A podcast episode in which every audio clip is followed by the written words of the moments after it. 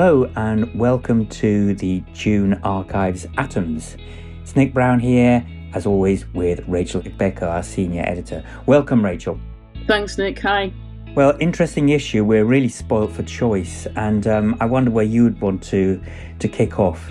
Well, I'd like to kick off with the word plombage, as you so uh, lovely wrote uh, about that in your uh, atoms um, in the um, in the edition and it kind of makes made me made me think uh, about uh, things we take for granted. So, um, just briefly, plombage was thought to be uh, a remedy uh, against tuberculosis uh, and basically sort to collapse um, uh, an affected lung. and up until the fifties, um, was thought to be fine, and including one author saying, "Well, extrapleural Lucite ball plombage has a definite place in the treatment of pulmonary tuberculosis and probably will be used more extensively in the future. That's quite a thing to say, and I'm sure that we might do similar with our current thinking. That's what I'd like to start, Nick. Um, are taken for granted, and maybe that it ain't necessarily so. Interesting angle.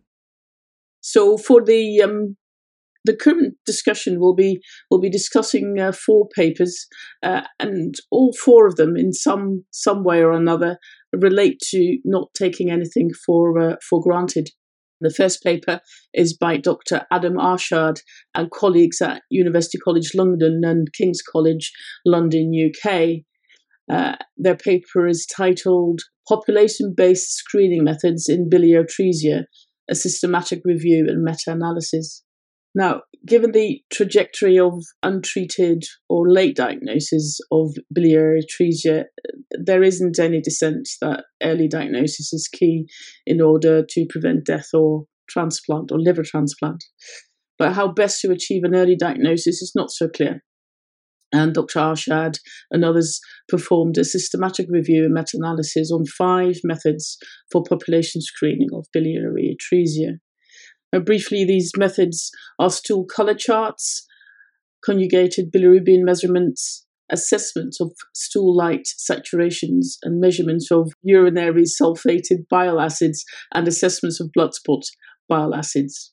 Now, the authors identified um, several things, including the sensitivity and specificity of screening method in biliary atresia detection, the age at Kasai, the intervention to um, restore uh, flow, uh, biliary associated morbidity and mortality, and the cost effectiveness of screening. Now, taking all that into account, the findings of the paper, what would you say would be the best method to screen, Nick? In terms of the pure numbers, the best performer uh, seemed to be conjugated bilirubin measurements. So um, uh, it had uh, sensitivity and specificity with pool sensitivity and specificity respectively 100% and 99.2%. But having said that, using stool color charts was considerably more cost effective and is easier to, uh, I suspect, easier to roll out at public health level at the moment anyway. So both methods anyway reduce the age at which a Kasai operation is performed. Um, in other words, move forward the time at which the biliary atresia is picked up. But the effect of stool colour charts in Western countries was less prominent in a, than in Asian countries. Now we know that positive and negative predictive value is prevalence dependent, so that might be a factor. But what matters ultimately is whether screening interventions can bring forward the age of performing a Kasai to under 60 days of age. That's been the traditional cutoff. Of course, earlier than that is better. But thankfully, we can do away with the onerous tedious and uh, ultimately fairly pointless uh, bag urine collection. For now, that is. Next, changing angle completely, is a paper on a more prevalent disease, bronchiolitis. Until we have a vaccine program that prevents RSV bronchiolitis, and there's some very promising uh, trial data on maternal vaccination, as some of you will be aware, we'll be deciding on which modality is best to support infants through a time of respiratory distress and hypoxia. The paper high flow oxygen therapy in moderate to severe bronchiolitis, a randomized controlled trial by Louise Kooiman and colleagues from five large hospitals without a PICU in the Netherlands, describes a randomized trial of high flow nasal cannula oxygen versus low flow nasal cannula oxygen in infants with moderate to severe bronchiolitis.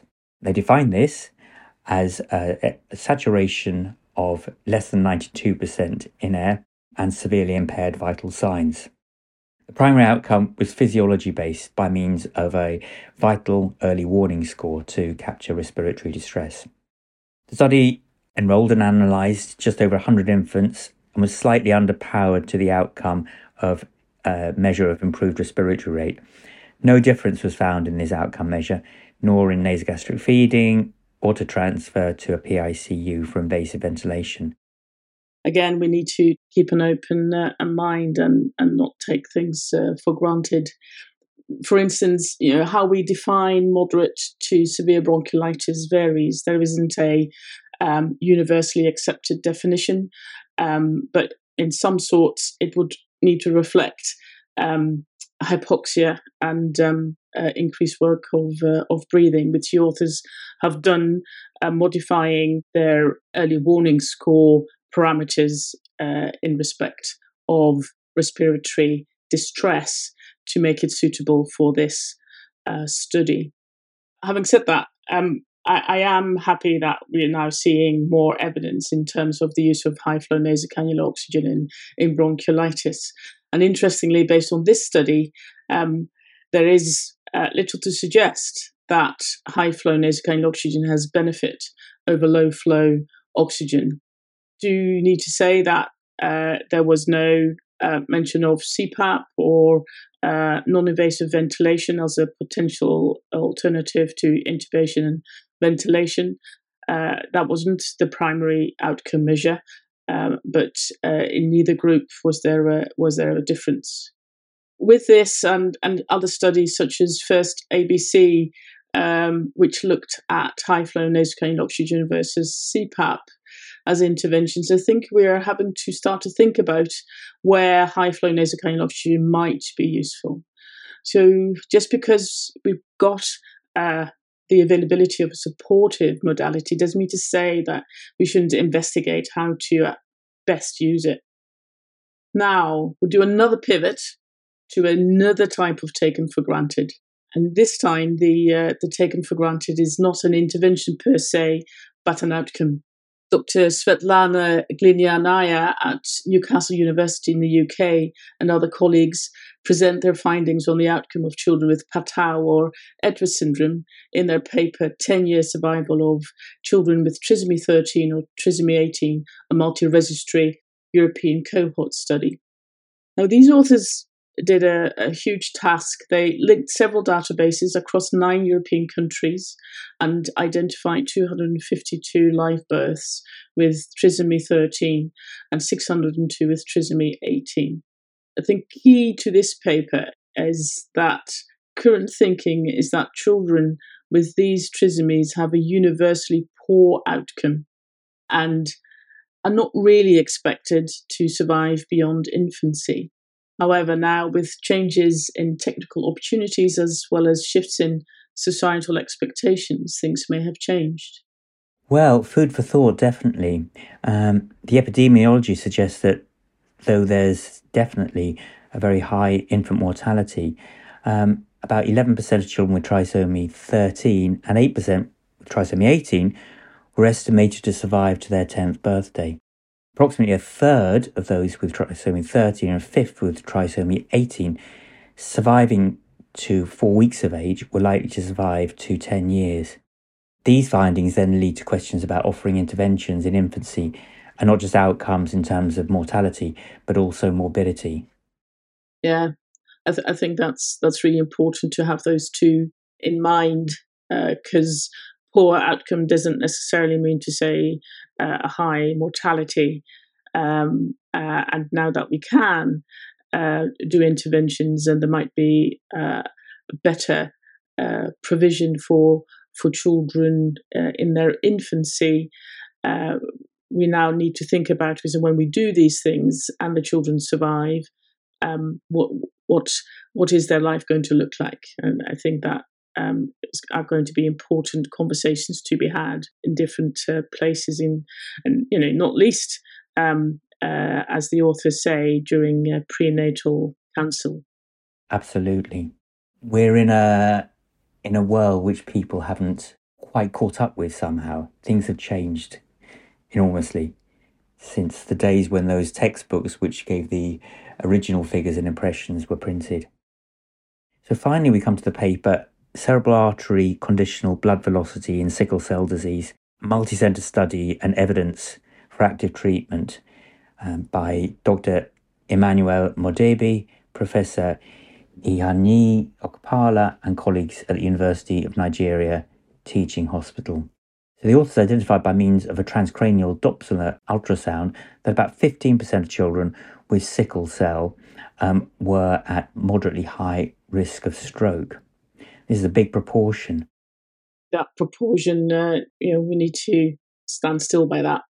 I think the authors have made a very clear case uh, for the need of preventative measures uh, in children with sickle cell disease. And I suppose the, the taking for granted that, that prevention is better than cure relates to sickle cell disease as no other.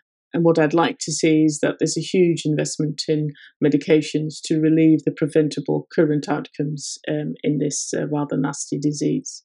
It's not quite my area of expertise, Nick. What, what do you think might be on the horizon? Exchange transfusion has been around for a long time, but is really for situations in which there are few other alternatives or no other alternatives, as well as hydroxycarbamide prophylaxis but they've got major logistical and clinical downsides and are only used for the overtly high velocity group.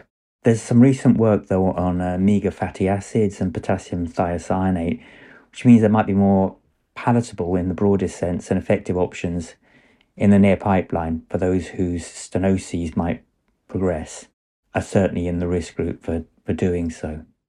That's been really interesting. A lot of material to chew over. So uh, Thanks very much for today's discussion, Rachel. It was a pleasure, as always, Nick. And to everyone listening, thanks for joining us this time. There's, of course, much more in the issue on adc.bmj.com, and the podcasts, of course, are available on a number of platforms, including Spotify and Apple. It's been great having you with us today. Thanks so much for listening. See you next time. Bye for now.